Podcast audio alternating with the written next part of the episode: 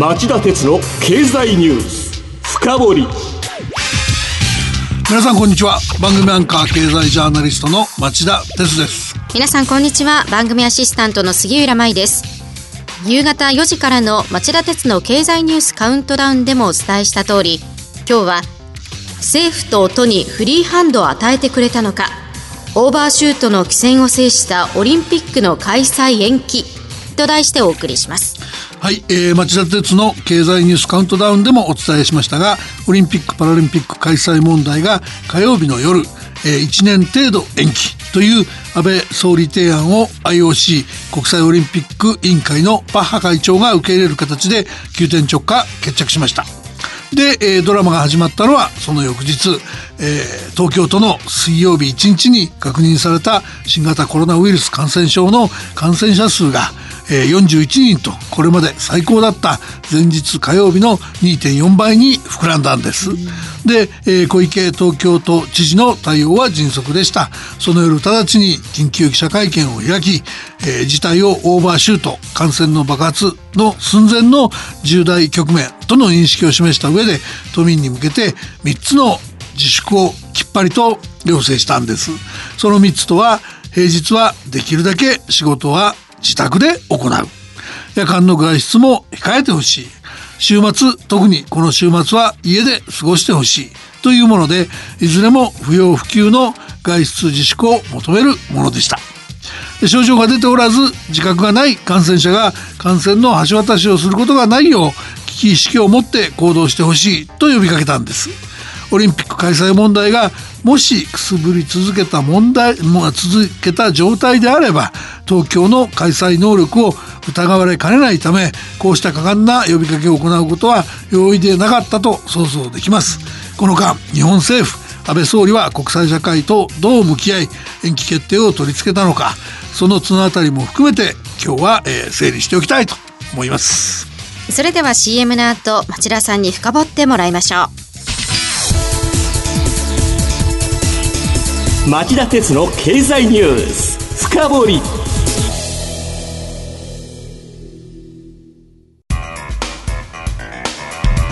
今日の深掘り。杉浦さん、本題に入る前に世界を脅かしている新型コロナ感染症の最新情報をお願いします。はい、アメリカのジョンズ・ホプキンス大学の集計によりますと、日本時間の今日午後よじ過ぎ時点で全世界の感染者はごじゅうさんまんにん以上、アメリカがおよそはちまんろくせんにんと中国のおよそはちまんにせんにんを抜いて世界最多となりました。ヨーロッパではイタリアがおよそはちまんにんを超えて最も多く、次いでスペインがおよそごまんはっせんにんと続いています。また世界の死亡者数はにまんよんせんにんを超えており、最も多いのがイタリアでおよそはっせんにひゃくにん、次いで中国のおよそさんぜんさんびゃくにん、イランのおよそにせんにひゃくにん、フランスのおよそせんななひゃくにん、そしてアメリカのおよそせんさんびゃくにんの順となっています。日本はどうですかね。はい、日本はクルーズ船の関係を除いて感染者がせんさんびゃくにんを超え、死者がよんじゅうななにんとなりました。治癒者はにばいを超えるさんびゃくごじゅうきゅうにんとなっています。えー、東京は今週に入って風雲、風雲急を告げた格好ですね。そうですね。都の発表によりますと、東京ではいちがつにじゅうよっかに中国の湖北省武漢市から旅行に来ていたよんじゅうだいの中国人男性が最初の感染者として確認されたケースでした。その後は今月にじゅうににちまでのにかげつじゃくでひゃくさんじゅうろくにんの感染者が発見されていましたが、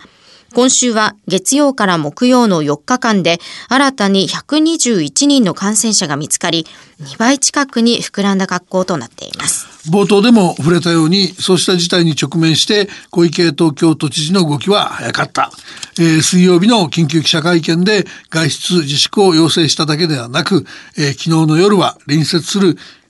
神奈川、千葉、埼玉、山梨のよんけんの知事と電話会談を持ち、各県の住民にも外出自粛を求めるよう、えー、協力を呼びかけた。は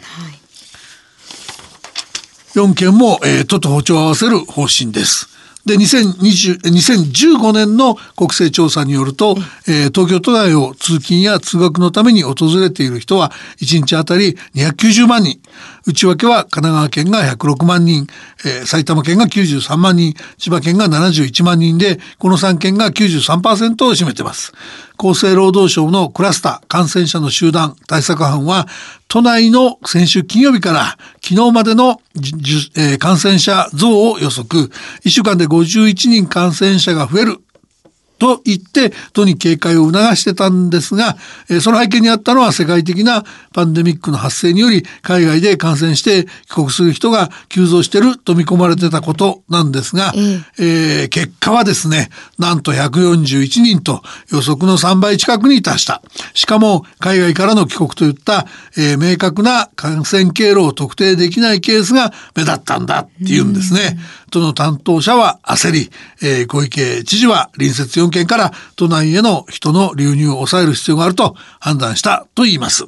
それから政府の方も動きがありましたね。そうですね、えー、政府は、えー、昨日の持ち回り閣議で改正新型インフルエンザ特別措置法に基づく政府対策本部の設置を決め、同じ日の、えー、だいいっかい会合で入国規制や入国拒否の対象の拡大を決めたほか、えー、安倍総理が東京都の動きを踏まえて国難とも言うべき事態を乗り越えるため、国や地方公共団体、えー、医療関係者、事業者、そして国民が一丸となって新型コロナウイルス感染症対策をさらに進めていくことが必要だと述べ、政府の基本的対処方針を策定するよう指示しました。で、政府はまだ慎重姿勢を崩していないんですけども、必要に応じ総理が緊急事態宣言を行うことも可能になりました。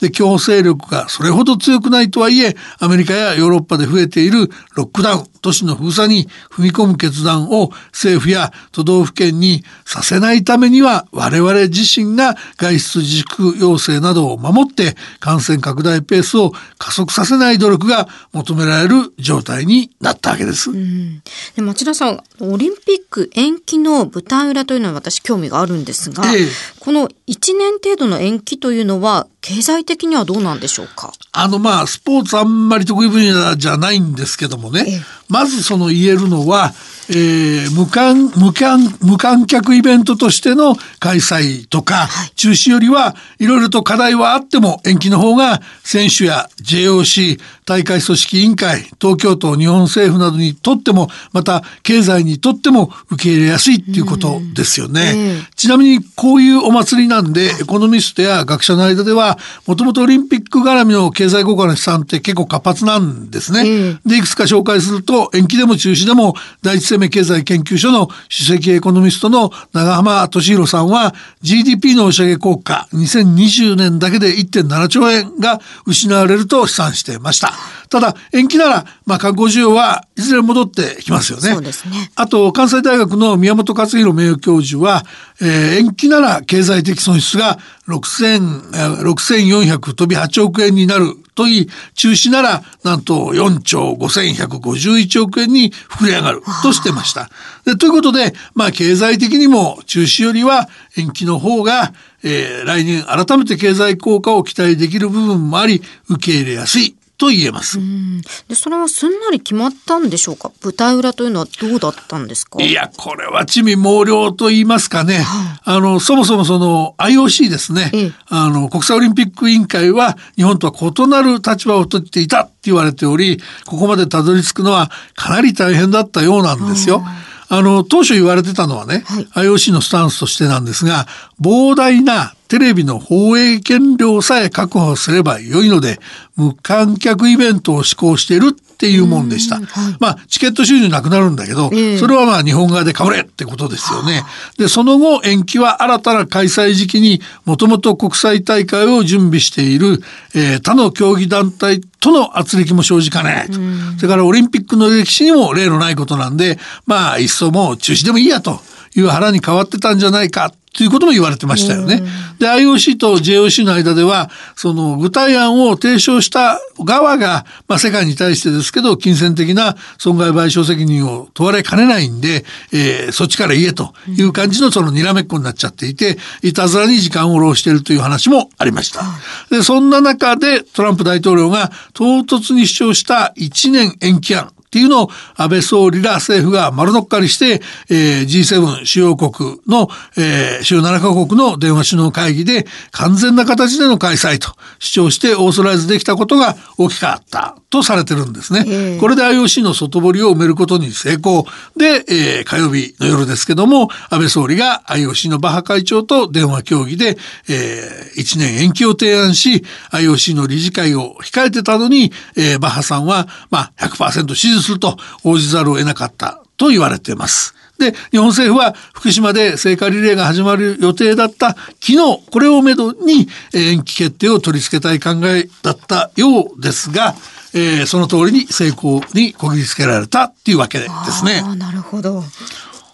まあ、何よりその朗報がオリンピック開催問題で開催地としての東京の安全性を取り沙汰されると困るので、うん、大胆な外出、外出自粛、自粛要請などの動きを取りづらい状態に陥っていたわけですよね、えー、国内の新型コロナウイルス感染症の拡大防止策がそれがようやくフリーハンドでできるようになったっていうのは大きいですよね、うん、で今月じゅうさんにちに鳴り物入りで成立させた改正新型インフルエンザ特別措置法に基づく非常事態宣言がまあ肩透かし的だったっていうか出なかったことで明らかに都民にも自粛疲れや緩みが見えましたよね、うん、で総務省があの先のさんれんきゅうですけども、えー、携帯電話会社の協力でビッグデータとして収集したところその金先週金曜日からのさんれんきゅうは上野や渋谷、新宿あたり人出がすごかったって言いますよね、うんえー、そういう中で、えー、オリンピック延期問題が東京都で確認される感染者の数が月曜日から過去最高を更新し始めるさなかそれもそれまでの にてんよんばいに急増するまさにその前日に決着したってこれなかなかちょっと考えられないあまりにもラッキーな偶然だったということが言えるんじゃないですかね。以上今日の深掘りでした。今日は政府と都にフリーハンドを与えてくれたのかオーバーシュートの起点を制したオリンピックの開催延期と題してお送りしました。さて町田さん今晩じゅういちじからの町田鉄の経済リポート深掘りはどんなテーマでしょうか。はい、えー、今夜は日本経済研究センターの小林達夫政策研究思想を迎えて、えー、緊急政策提言上景気浮揚よりコロナの感染収束を最優先せよというテーマでお送りします。それではこの後夜じゅういちじから再びお耳にかかりましょう。さようなら。